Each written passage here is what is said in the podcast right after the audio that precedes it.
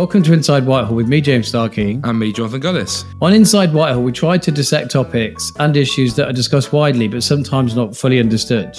In the coming weeks, we're sure to hear more about the UK's membership of the ECHR, notwithstanding clauses, derogations, terms like this. What do they all mean? Join us today to find out. We couldn't have asked for a better guest to cover the issue and or someone better qualified. So thank you so much for joining us, Robert Buckland KC. Pleasure to be here. So Robert has had a prominent career in both law and politics, having practiced law for nearly 2 decades before entering Parliament. During his career in the legal profession, Sir Robert was a specialist in criminal law and served time as a part-time Crown Court circuit judge. Entering Parliament in 2010, he went on to serve in several senior cabinet roles in government, including Solicitor General, Minister for State for Prisons and Probation, Secretary of State for Justice, which includes Lord Chancellor, and Secretary of State for Wales. Mm. We always start on Inside Whitehall by just asking how and why you had a great legal career. I'm sure you were enjoying that and the trappings of that. Why did you decide to move away from that and go into Parliament? Well, the truth is that I've been interested in politics and policy for more years than I care to remember. I joined the party, the Tory party, in the middle of the miners' strike. I really didn't like what I was seeing from hard left trade unions trying to take over the country. I thought that was a bad thing. I joined the Conservatives and I've been there ever since. And I've been a councillor candidate on a number of occasions whilst I was practising at the bar. So my career was the law, but my passion was politics. And I've always felt you've got to get involved to make a change rather than sitting on the sidelines and being, dare I say, on a programme like this, a commentator. Yes, quite. So did you always had a view that you were eventually going to go in? It wasn't a kind of like, you kind of knew at some point I'll go make that change. I felt long ago that I was going to do this. It was something I had to do. I didn't want to die wondering. I wanted to get involved. And then I did get, at last, elected in 2010. Brilliant. And so today we thought we'd look at, obviously with the recent judgment on Rwanda, we're going to see legislation of some sort, we don't yet know what, come into Parliament. And I think one of the things that will throw up is a lot of terminology, a lot of discussion of our membership of things, of other acts of Parliament that connect to it. Yeah. And so just to begin with, I was hoping that I could give you some quick fire questions. Okay. And a few quick explainers. So if you could explain to us, what is the European Convention on Human Rights? How does that connect to the Human Rights Act? Yeah. And also relevant, I think, is the 1951 Convention. If you could give us a kind of quick explainer on those things. Yeah, well basically, the European Convention is a treaty. It was a treaty that we signed back in 1950, along with a number of other countries in Western Europe. Of course, the Eastern Bloc was under communist control. And it was designed by British conservative lawyers, in fact, led by Lord Kilmuir, Sir David Maxwell Fyfe, who was a Home Secretary and then later Lord Chancellor, who'd prosecuted at Nuremberg. So he felt very strongly that we needed to make sure that Europe had fundamental rights and freedoms that would reduce the risk of Nazism and dictatorship rising again. Very laudable and correct views. And we led that organisation. There's an underpinning political organisation called the Council of Europe, nothing to do with the European Union, which consists of most European countries. In fact, at one point, all European countries, Russia having now left. And that is very much the political underpinning of what I think most people regard as very sensible, almost self-evident truths about the importance of having underpinning treaties in order to help guarantee our freedoms. The court, which sits in Strasbourg, again, different from the European Court of Justice that sits in Luxembourg, we're not a member of that anymore, has evolved over the decades into a body that helps to interpret and, if you like, police the convention. Where the UK isn't part of the proceedings, you know, most proceedings don't involve us, the court's judgments are interesting, but they're not binding. It's where the UK is a party to the proceedings, you know, say Bloggins versus the UK, right, that then the judgment, if it's made, is binding on us. And the number of times that happens isn't very many. Very often it's on very sort of prosaic and boring issues. Sometimes it'll engage issues that really do ignite the political debate. And in recent years, we've had prisoner voting. Yes, we had Abu Qatada, remember him? Yeah. And we also had whole life sentences. But perhaps we can talk a bit more about what actually happened in those cases rather than what some people think happened and what some people think the court is. That would be brilliant. And so unpacking as well, just a few bits of terminology before we kind of get into more of the issue. And the other thing is, which I'm sure we're going to hear, is derogating. And it relates to notwithstanding clauses that is perhaps maybe going to be tabled as amendments if legislation comes forward. Would you be able to just explain what do they mean? Right. The other thing I'm interested in, Sir Robert, as well is, have we done them before? Are they with precedent? Okay, well, first of all, derogation, that's a separate thing that a country can do with regard to certain provisions within the convention. Now, the French did it on some provisions within the convention a long time ago. However, some of the provisions, like the right to not to be tortured and the right to life, are fundamental, and you can't derogate from them. So when you look at some of the other provisions that actually, more than derogation, you've got quite a lot of qualifications. So let's take privacy, the right to privacy, Article 8. It's full of qualifications. So national security, there are lots of sensible qualifications there that you can use to exempt yourself from that right. Now, you construe those narrowly, you construe the rights widely, but the idea that somehow they are absolutely inalienable and there's no means of challenging them is not correct. You mentioned the notwithstanding clause. That's something that relates to our homegrown law, our domestic law here in the UK, where you might put together a provision or a bill which has a notwithstanding clause in it. We've seen it on a couple of occasions in recent years. We saw it in the United Kingdom Internal Markets Bill when we were trying to deal with the problem of the Northern Ireland Protocol. Of course. And you remember there were negotiations between Michael Gove and Mara Sefcovic to try and iron out some of the problems. As it happened, they reached an agreement and we didn't need those clauses, but there was a big noise. I was Lord Chancellor at the time. People were saying that we were breaking the law and really getting quite sort of worked up about the issue. Then we had it in the Northern Ireland Protocol Bill last year, where we did a similar thing. Again, a lot of noise. In the end, we didn't need the bill because we brought forward the Windsor Agreement, and that has, to some large measure, resolved a lot of the issues. We'll let to see how it precisely works. Now, notwithstanding is a very sort of grand way of describing an ouster of the court's jurisdiction. You're basically saying this decision cannot be challenged by a court anywhere. Now, we have done that. In fact, I've done that. So in the Judicial Review Reform Act of 2022 that I got going when I was in charge, and then Dominic Raab completed it, we put an ouster clause in to prevent the courts from getting involved in certain immigration appeals, because we felt very strongly that there were plenty of rights to appeal immigration decisions, and the courts have gone a bit too far in creating another jurisdiction. It's stopping them going on and on. Exactly. It was called the Cart Review, the Cart jurisdiction, which basically allowed you to review the review, which I thought was daft. We did a consultation. Most people agreed it was unnecessary. Of course, we had a few voices telling me that I was some sort of authoritarian dictator. A bit novel for me. Yeah.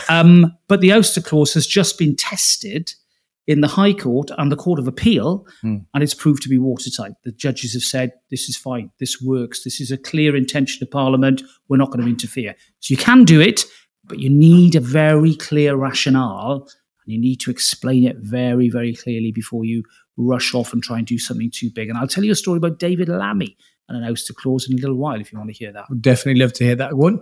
On that clause still, so, because I think one of the things, if this were to come in, everyone's looking at the timelines of events. So legislation potentially coming in, potential court challenges, etc. So whatever your view is on the policy of Rwanda, for anyone listening, I think a central question that will be asked in British politics is, will it actually happen? Yeah. Whether you think it's good or bad. Yeah, exactly. And so on the ouster clauses, it's a case that you're saying you can't, keep challenging this, or you can't challenge this particular thing. You're giving a message to the courts. But it's still the case, as far as I understand, that you can test that in the courts. Is that correct?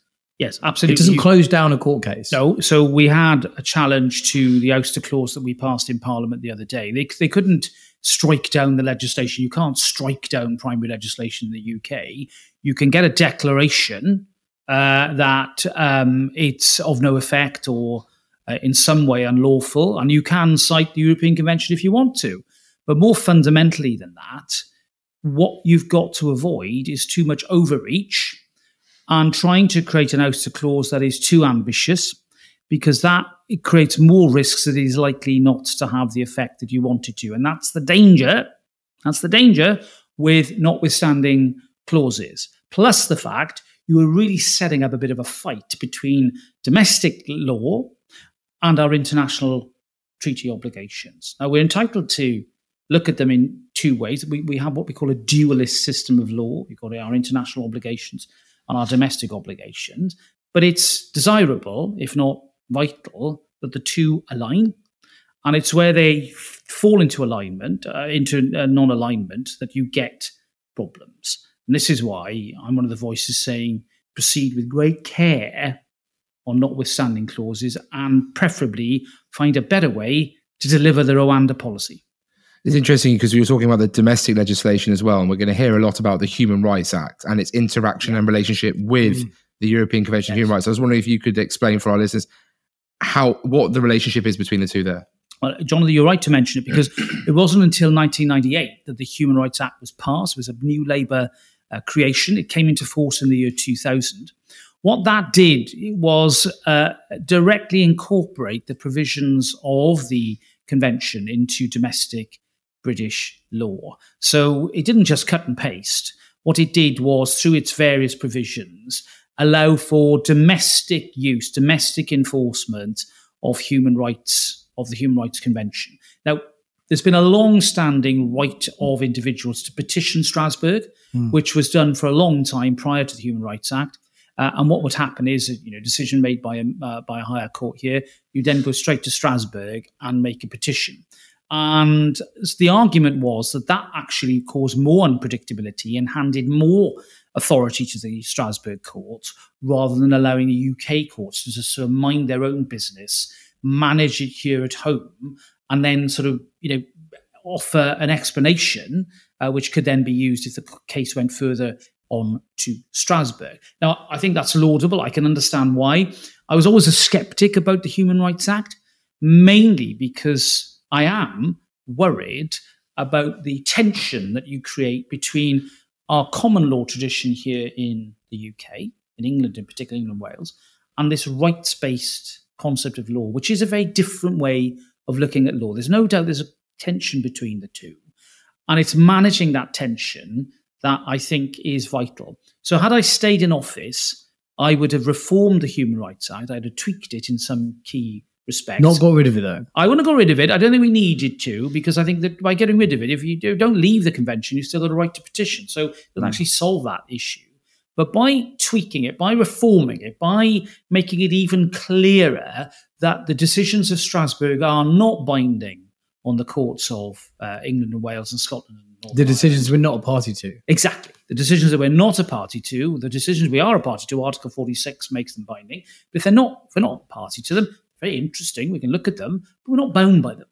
And I think that's the big difference between this court and the European Court of Justice, the EU court, which is binding because it interprets EU law, and that interpretation is binding. Yes, that essentially becomes part of the constitution almost. Exactly. Yeah. It's like a constitutional court that interprets the EU law, and then you see what happens there. You don't appeal. You never used to appeal to it. You make a reference to get Luxembourg to clarify what the word. What do you really mean by this? Exactly, and then we'd be bound by that. But that was about EU law.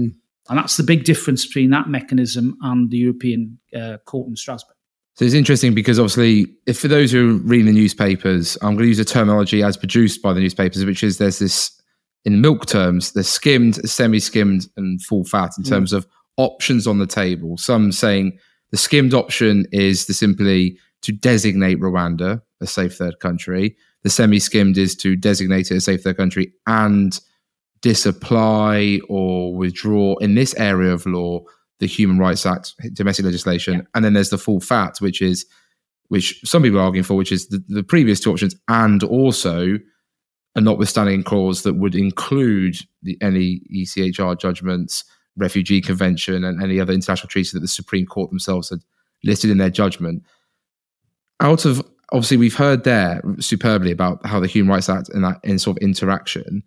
I think what's interesting is that the convention, and as you and I both know with legislation, the government has to, in every bill, say how, if the bill is within the convention, and we know that the Illegal Migration Act, the controversy was that the reassurance could not be given on the face of the bill that it meant.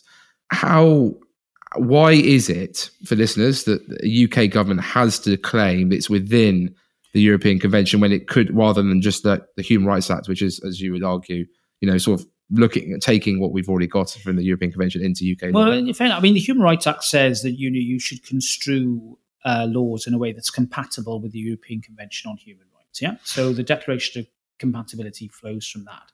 Now, I viewed it as important that we did seek to try and create legislation that was compatible, but I wasn't one of these people that was necessarily frightened to say it was incompatible. You run a higher risk of challenge, but ultimately the court cannot, like in the US, strike the law down and say it has no effect. What the court can do is make a declaration that the law is incompatible with the convention and either ask Parliament to think again, that's Section 4, or do something under Section 3 of the Human Rights Act, which is reading it down and interpreting it in a way that would make it compatible. I'll give you an example. A long time ago, the Labour government passed a law that really tightened up on the cross-examination of rape victims about their previous sexual experiences. Now, you can see why it was done. There's a big call to stop dragging people through the mud unnecessarily, but there was a challenge. And the then House of Lords, the predecessor to the Supreme Court, actually read down the provisions in Harriet Harman's bill. It was her act. She put it through, helped put it through, to make it slightly wider, to allow for the fact that, you know, that was all very well, but it wasn't compatible with an Article 6 fair trial. Now, some people would say that was the convention working in quite a sensible way to make sure we have fair trials in the UK. But I can tell you, it was extremely controversial at the time.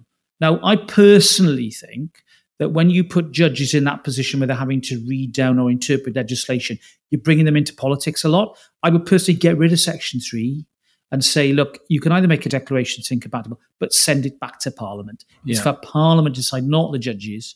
And one of the big tensions we have in the Human Rights Act, in my view, is that because human rights, this tension between rights-based law and our type of law, you're inviting judges into quite a difficult space, and they're having to make often decisions that are more akin to policy-based decisions than ones on the law. And Jonathan Sumption's made this point better than I could. I think he's right about that, which is why, as Lord Chancellor, I was trying to find ways in which we could take judges out of that as much as possible and make sure that they were there to do their job as lawyers, to use their legal skill and their legal expertise to interpret the law. And that's the tension that we have with human rights law. I don't pretend it's everything in the garden's lovely. It's difficult. It's difficult stuff. But I think it's our job to try and find ways in which we can solve these problems rather than saying, that's it, we've got to walk. I think it's interesting that you say, obviously, almost wanting to make sure we really do respect that separation of powers. You know, unlike we see in America where a president will appoint to the Supreme Court, obviously getting the Senate's approval, whereas in here we want to, as you say, respect. And that's why, you know, people like myself, even though I was very clear, and I know others were as well, maybe not everyone, sadly, but I was very clear that I can dislike the court's judgment. But if we are going to truly talk about taking back control, then that means we also have to respect the court's judgment and the rule of law, and then obviously do our job as parliamentarians to make it apply. We've talked a lot about the law. I just want to briefly, again, a sort of quickfire. We've heard a lot about courts. We've seen 3 different court cases now, essentially. Can you just briefly sum up, what are the 3 courts that applicants are getting or petitioning against the Rwanda policy or against aspects of it? What's the process that they've gone through to get to where we've had the big news story about the Supreme Court? Okay, so stage 1 was policy comes in. There are about half a dozen cases, I think, decided by the Home Office, signed off. They're on the plane. They're going to get on the plane. They put a challenge in and say, we haven't done this properly. We messed up the process. We're going to challenge the individual cases and we're going to challenge the underlying legality of the policy. It goes to the High Court first, the Divisional Court, the High Court, Queen's Bench Division, where some senior judges, very experienced High Court judge looks at that case and comes to the view that there was an issue with the individual cases and that they weren't done properly, but that the overall policy was lawful. Not a bad start, something for everybody, really. Government saying, well, policy's legal, we just messed up the decision-making, let's do it again. And that's what then the court says. That wasn't good enough, obviously. The applicants were going, well, hold on, that's very interesting, but there are underlying principles here. We want to appeal this to the Court of Appeal in England and Wales. So up it goes to the Court of Appeal. It comes up from, I think, the judge who did it in the High Court. I think he was Swift. Yes, it was Mr. Justice Swift. It comes up to and Mr. Justice Lewis, Lord Justice Clive Lewis, who was sitting in the Divisional Court. It then comes up to the Court of Appeal, and this is a very interesting court. So you've got the Lord Chief Justice, the then Lord Chief Justice, Lord Burnett. You've got the Master of the Rolls, who's the head of the Civil Division of the High Court, who's Sir Geoffrey Voss, very experienced civil judge. And then you've got Lord Justice Underhill, again, very experienced Lord Justice of Appeal. Two of them, Underhill and the Master of the Rolls, say policy's unlawful. You haven't given us enough evidence to show that Rwanda's a safe country. Ian Burnett, Lord Burnett, says, no, I've looked at the evidence. I think that the government has shown that this is a safe country. I've seen all the exchanges. I've seen the diplomatic assurances. I'm satisfied that the policy, therefore, is lawful because they have demonstrated it was a safe country. Can I tell you, you look at the judgment, there were loads of different grounds of appeal. Loads and loads of arguments. It was unlawful to even think or even send somebody to a third country. All chucked out. It's not unlawful to use a third country, and rightly so. And it all boiled down to this issue of whether or not the court could be satisfied that Rwanda was a safe country according to our domestic law. According to our own... So that's a crucial point. This is according to our own laws that you guys as parliamentarians or your predecessors have passed. Correct. Is it a safe country? Correct. And now, they said no. Correct. And now unusually, the Supreme Court, and this is where I raise an eyebrow, but I don't criticise them because the case was appealed. It's a civil case. Basically, the Supreme Court was asked to look at evidence and facts rather than a really important point of law. There was no real novel point of law in this. There was no reinterpretation by the Supreme Court as to how the European Convention works or the Refugee Convention, which we haven't really looked at much in this discussion yet. It was really about the application of domestic law and the evidence that they thought was needed to satisfy them that it was a safe country. If you remember, the argument was a bit prophesied by Boris Johnson in an article he wrote in the Daily Mail where he said, well, we might want to ask why we haven't designated Rwanda as a safe country already, according to our law. And I thought that was a very fair point. And ever since then, really, that's been the issue that's stuck in my mind, that ultimately this was a good old-fashioned question of, and therefore boiling it all down, this is why I said what I said last week in the Daily Telegraph, I think arguments about the European Convention, massive red herring, doesn't get us anywhere. Even if we were out to the convention, we'd still be bound by the domestic law. So I think that we're wasting our time when we worry about the European Convention in this case. What is more relevant is the Convention on Refugees, the 1951 Convention, and this term now people are starting to understand called refoulement. Exactly. I kind of made a joke the other day, which is I'd love to see the Google searches for that word on the day of the judgment, as everyone had to repeat them. Just to say one thing, and I do not want to get on the wrong side of this person, so both of you tell me if I'm wrong. The former Home Secretary, Priti Patel, has kind of made an argument in line with yours, Sir Robert, I think, which is her statement came out, and if I paraphrase, essentially said there's a lot of work that could have been done over the past 12 months that potentially could have avoided this. Am I correct in saying that? You are, in essence, and I agree with Priti. I think that the policy having been announced in 2022, there was time to work through and maybe even say, you come clean and say, actually, we think that we need to do a Mark II. We've got more information now about how the scheme can work better.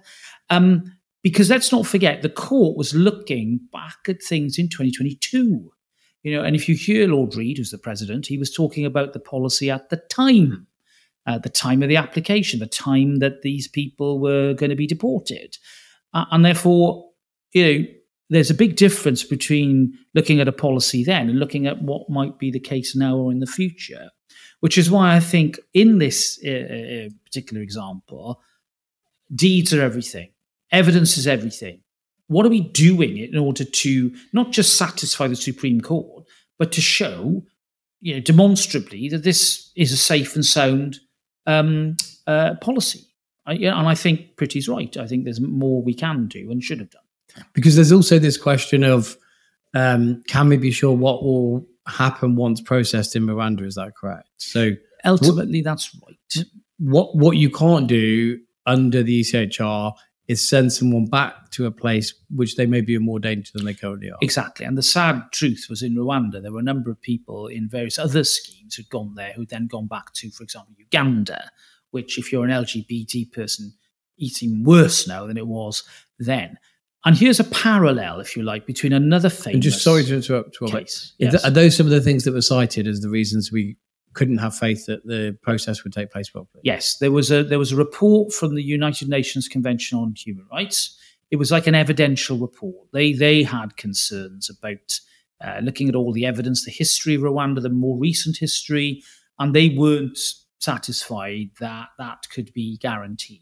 Right. UK government said, hold on, you know, the Rwanda government have said this. We've signed memorandums of understanding. We've got a scheme in place that is watertight. Nothing to see here. Right. And that's really now where we need to focus on. This is why I wanted to mention a famous case called Abu Qatada, which is slightly different scenario.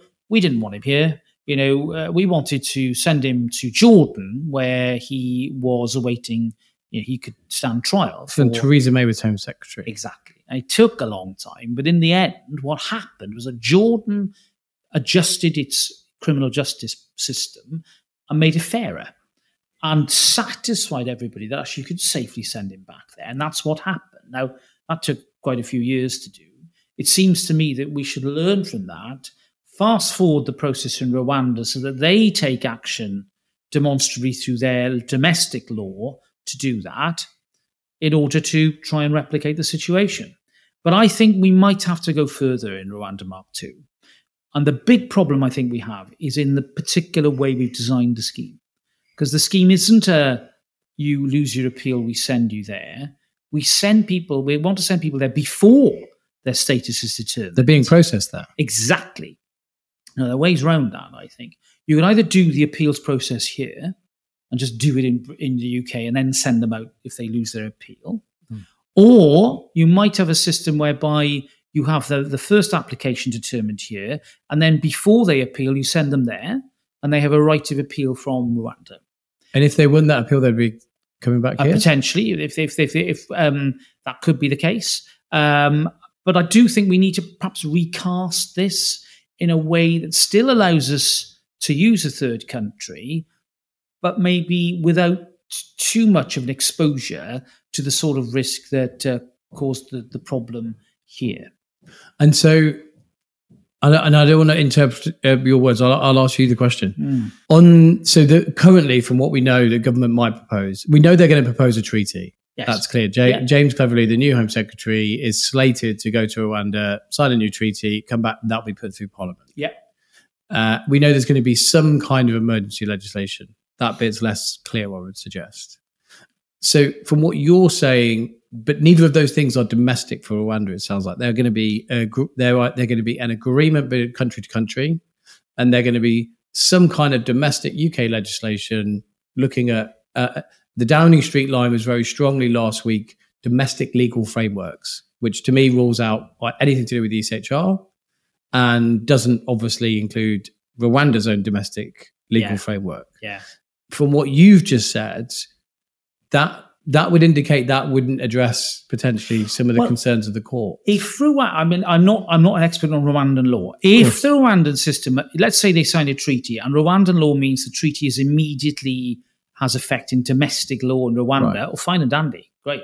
But if for whatever reason they need to, you know, ratify the treaty and then pass domestic law, then that's what I think they should be doing in order to help satisfy, you know, a reasonable observer that they've got binding rules that prevent people on the UK scheme from being shipped off to Uganda or God knows where. But I think that's something domestically they could really help us with.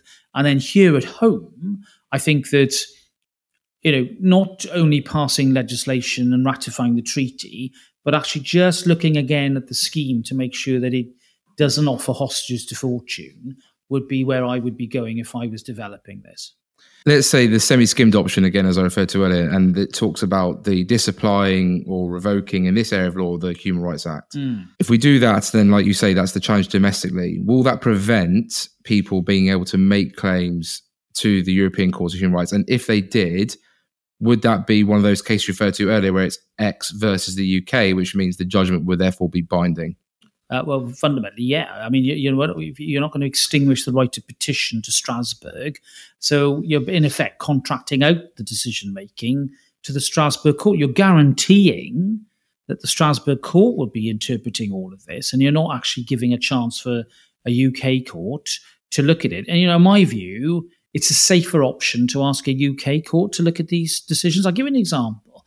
There was a very famous case called Hutchinson, where somebody challenged the right for British courts, an English court, to pass a life sentence. Life means life, yeah? Whole life order. Really important.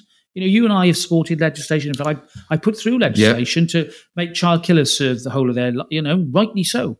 Well, somebody said, oh, we don't like that. It's not fair. It's not fair. They took it to Strasbourg. Strasbourg said, okay, well, we'd like the English court to look at this. And the Court of Appeal, for the Lord Chief Justice as he then was, said there's nothing wrong with this. There's nothing wrong with this because there's a right of review, and the parole board, everybody looks at these sentences to make sure that from whatever health reasons, you know, they're being properly run. That of course you can have whole life orders, and they've been shown to be entirely compatible with the European Convention on Human Rights. And therefore, my view, and in fact, we've done things on reverse, but you know, drug dealers, you know, they've tried to say, oh, well, we want our money back. You can't just say that it's the proceeds of crime. The European Court looked at that and said, well, no problem. You know, you're entitled to do that. This is a, you know, particular scenario where it is reasonable. So this idea that, you know, we're always going to lose is not the case. And the number of times we do get found in breach, as I said, is vanishingly small. And that's why I think that, you know, I get really sort of quite frustrated with some of the argument that seems to equate the reach of the court with perhaps the reach of the Court of Justice of the European Union. I think they're very different creatures. And I think that we should, you know, just like, you know, be a bit more philosophical about this and actually concentrate on what will make a difference, particularly in the Rwanda policy. One other area that we'll hear a lot argued about from politicians, and journalists will repeat it, are these Rule 39 orders that were mentioned when it came to removing some of these people off the planes. And look, someone like myself, I'm putting an amendment forward with Danny Kruger and Bill Cash to the illegal migration bill as it was then. And effectively, I think the Prime Minister essentially kind of adopted it to say that with this area of law, Rule 39s, we're instructing the courts to ignore. Can you just briefly explain what these Rule 39s are? Because if I'm not mistaken, they're relatively new. They are a relatively new procedure. It's a bit like an interim injunction, yeah? They've been familiar in UK law for many years. You know, if I've got an emergency situation, I can go for what we call an ex parte injunction, let's say to prevent publication of something, and the court will look at it and, you know, they have to, you know, be satisfied on a high threshold, and they might then grant the injunction, and then that has to be resolved later by a full hearing. It's a bit similar. It's not a final outcome, and it's not a final judgment, and therefore it's not binding, in my view, in the same way that a final judgment would be. However, it is normal in proceedings like this for the defendant or the government or whatever not to do anything that would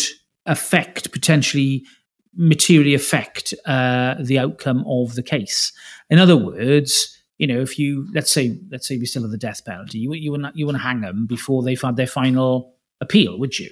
You'd stay the penalty and say, well, we won't execute the person until, you know, they're on death row, as they are in America and Lord States of America.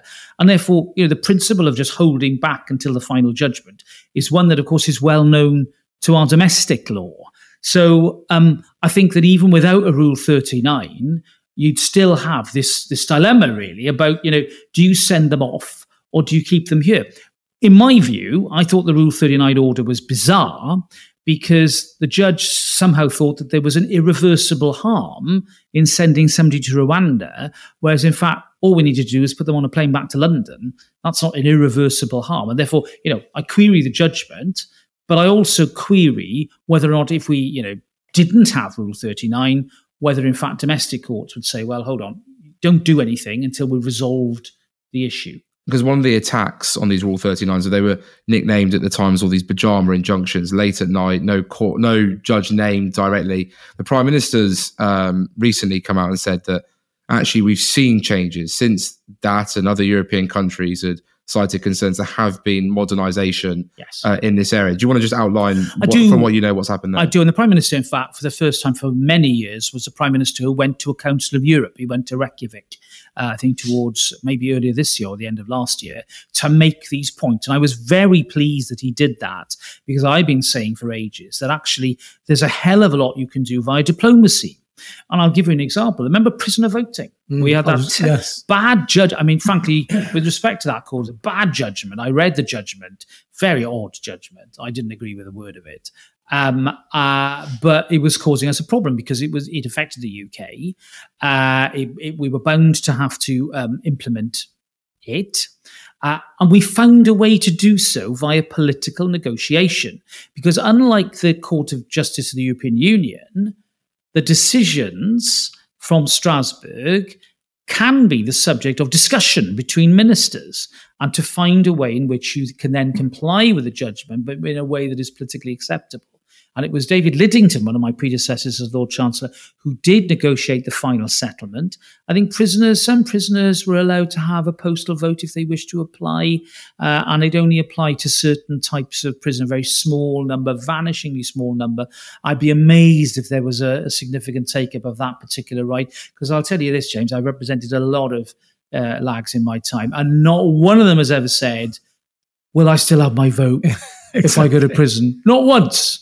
So, the reality met, the judgment here. And actually, it was a pretty good outcome in the end for the UK. And of course, the Prime Minister during that time was Cameron Dean. And so we're likely to hear a bit about that, because I think Lord Cameron, as he now is, was asked about his views on the ECHR only last night at the 1922 committee. I read that in the newspaper, Jonathan. I don't know how it got in there. Well, I wasn't there, but I wasn't surprised to read the reports, because I long know his views.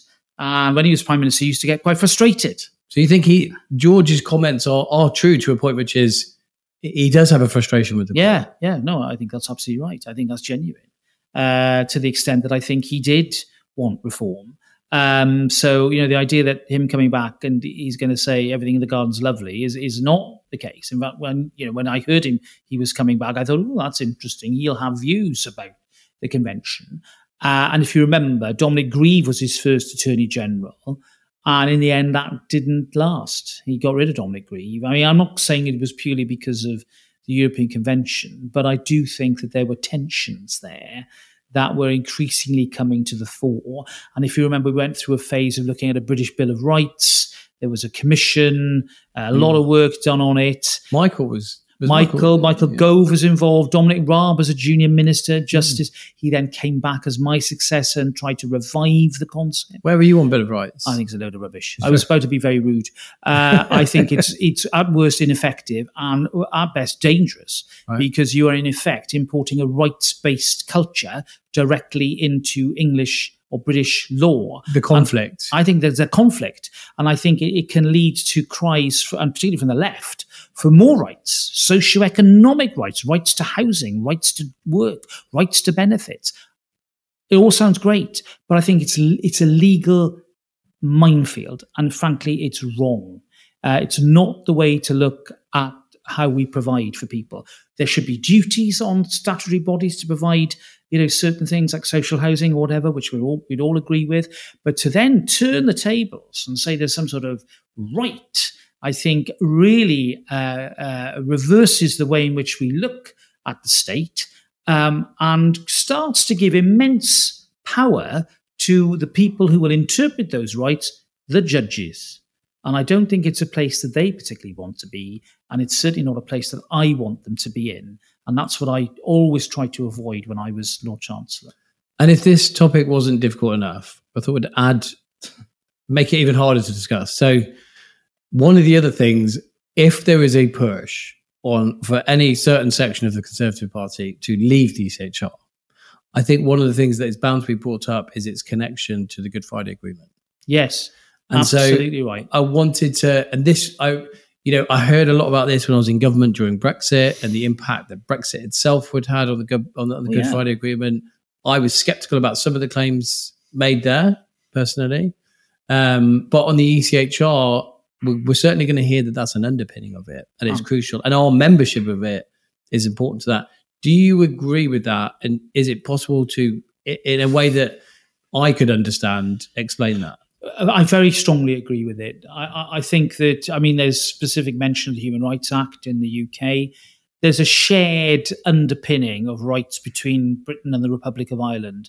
And that, if you think about it, is very important in terms of the underlying philosophy of the Belfast Good Friday Agreement, because it allows people to identify as British, allows people to identify as Irish, or both.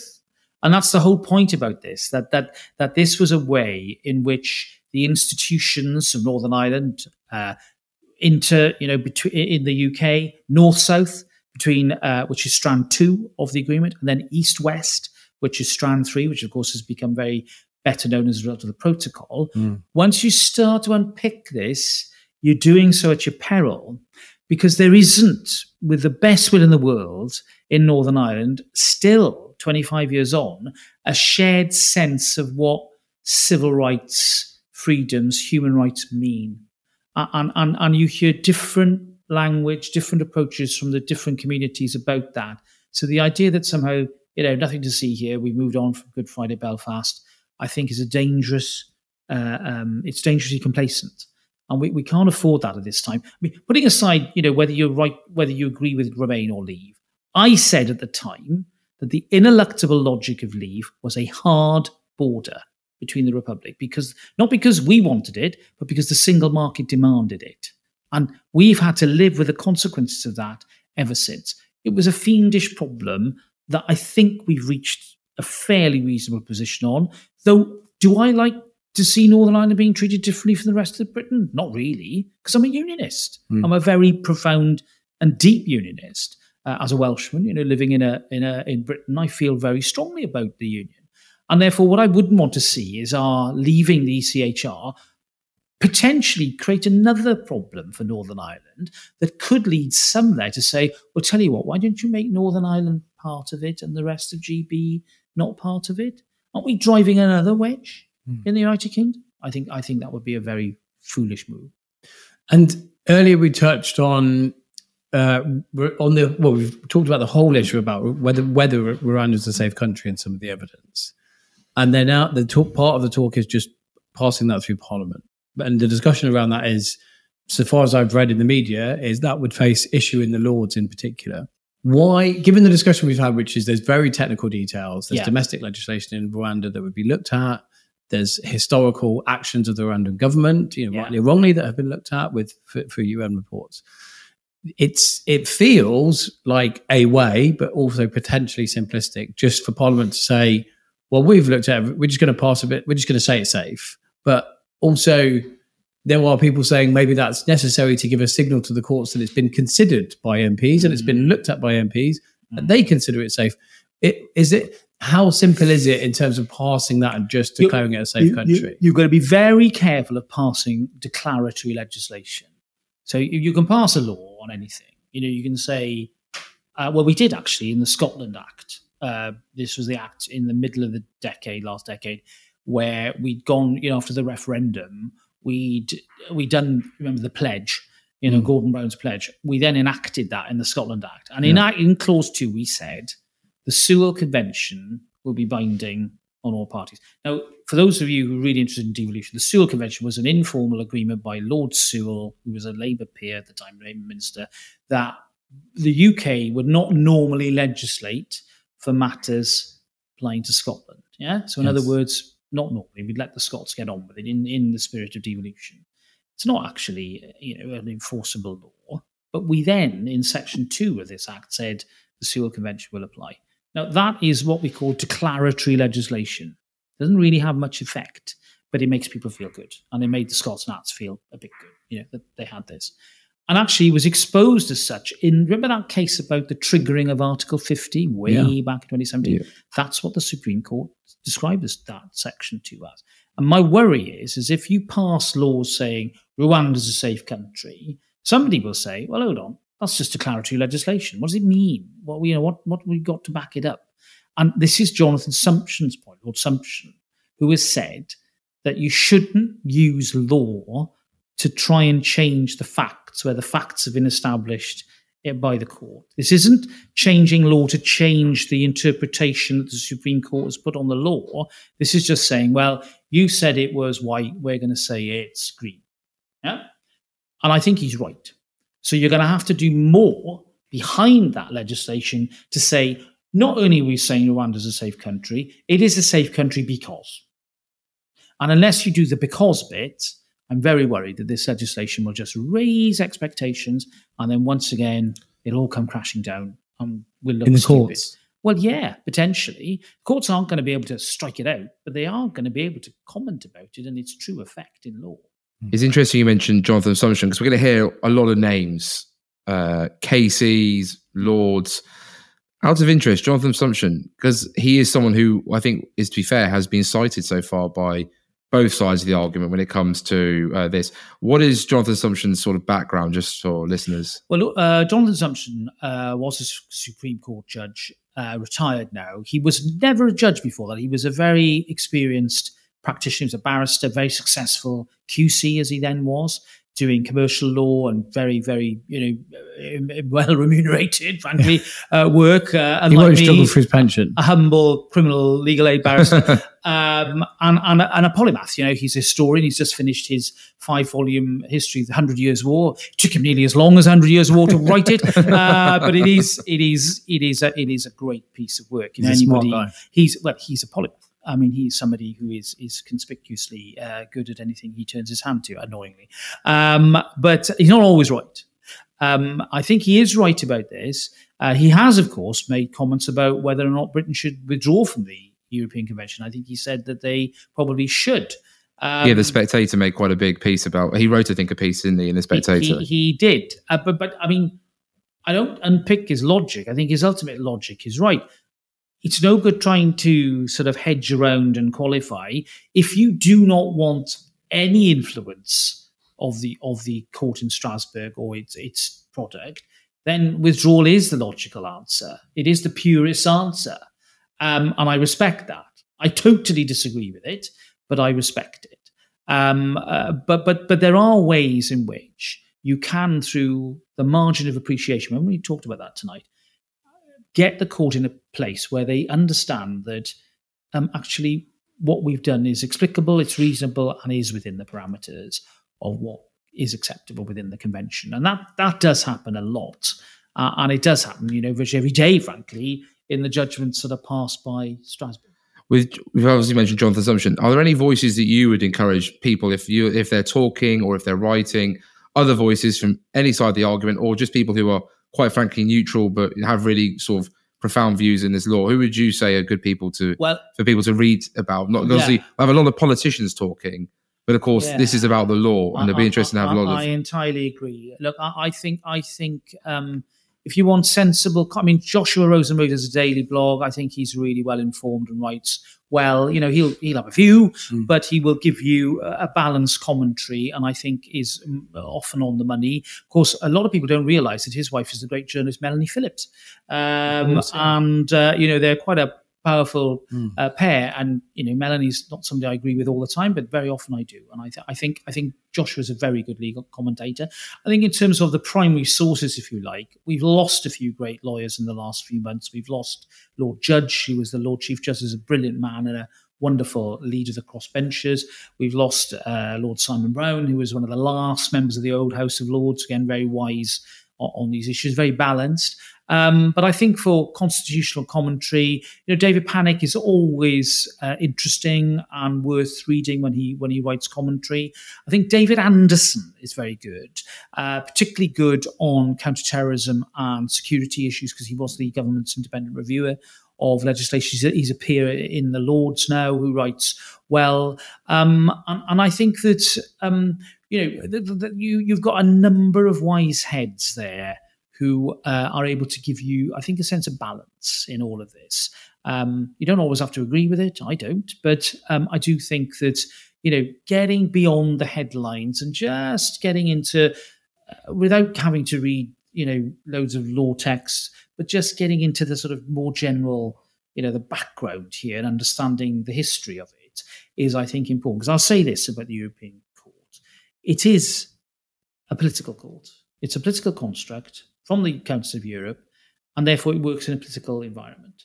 I've told you about how the ministers can come together and reach compromises based upon the judgments, but there's also something called judicial diplomacy, and that has been a conspicuous success for the UK in the last few years, where our senior judges have indeed met and spoken to the senior judges in Strasbourg, and whilst they haven't, of course, tried to cook out solutions to particular cases, there has been a sort of really good exchange about, how we do things, how we, display the reasons for things and show evidence for decisions in a way that I think helps that court to understand the context within which we make decisions.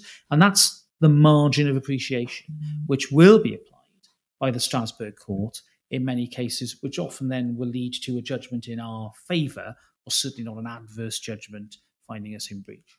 Obviously, your role was before Secretary of State for Justice, but actually Lord Chancellor is the formal title. And we've talked a lot about interaction with judges. For those who watched the recent state opening of Parliament with His Majesty the King, you would have seen a very thin guy called Alex Chalk, big wig, long robe, and he actually presented His Majesty with the speech in the House of Lords, which is obviously, as a Member of Parliament, is quite a big opportunity. Now, what's the relationship with the Lord Chancellor and our judiciary, out of interest? Because obviously you are an elected member of the House, you are therefore a politician, and respecting the separation of powers is important, and obviously checks and balances, but at the same time, there will surely have to be some sort of interaction. So you can discuss what's going on in the legislature, but also hear back from the judiciary about the challenges they're facing in their courts. Absolutely. And more than that, the Lord Chancellor and the Lord Chief Justice, who's the head of the judiciary now, are jointly responsible for the Courts and Tribunal Service. They have a joint executive responsibility. And that means that they have to meet regularly and they have to discuss these things regularly. And there are regular bilaterals between the Lord Chancellor and other senior judges. Entirely proper. The Lord Chancellor, until 2005, New Labour's Constitutional Reform Act, was the head of the judiciary and had been since the 1870s.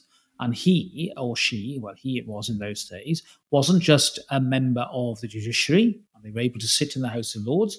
They were a member of the executive, and they were in the cabinet, and a member of the legislature, normally sitting in the Lords. And therefore, that person bestrode all three parts of the Constitution, which is why, in the order of precedence, the Lord Chancellor is, after the Archbishop of Canterbury, the second commoner in the land, higher than the Prime Minister. That did amuse me when I was sworn in as Lord Chancellor before Boris Johnson, as first Lord of the Treasury. He was looking at me a bit quizzically, and I said, I outrank you.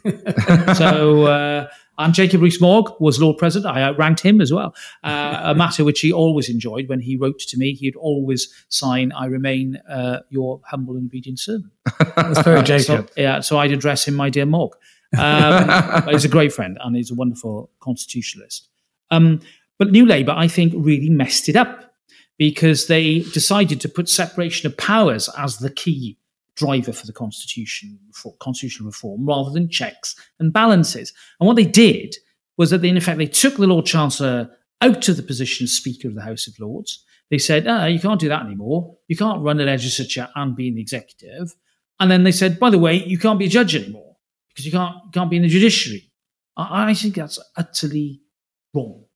Utterly wrong. I would have opposed that measure, because what it did was reduce the authority of the Office of Lord Chancellor to make it a middle to senior cabinet minister who who then ended up in the Commons. So Jack Straw was the first of the new Lord Chancellor. So there would have always have been in the Lords before that. Absolutely. I didn't know that. In the Lords for centuries. Centuries. And sitting on the woolsack. The woolsack is the Lord Chancellor's woolsack.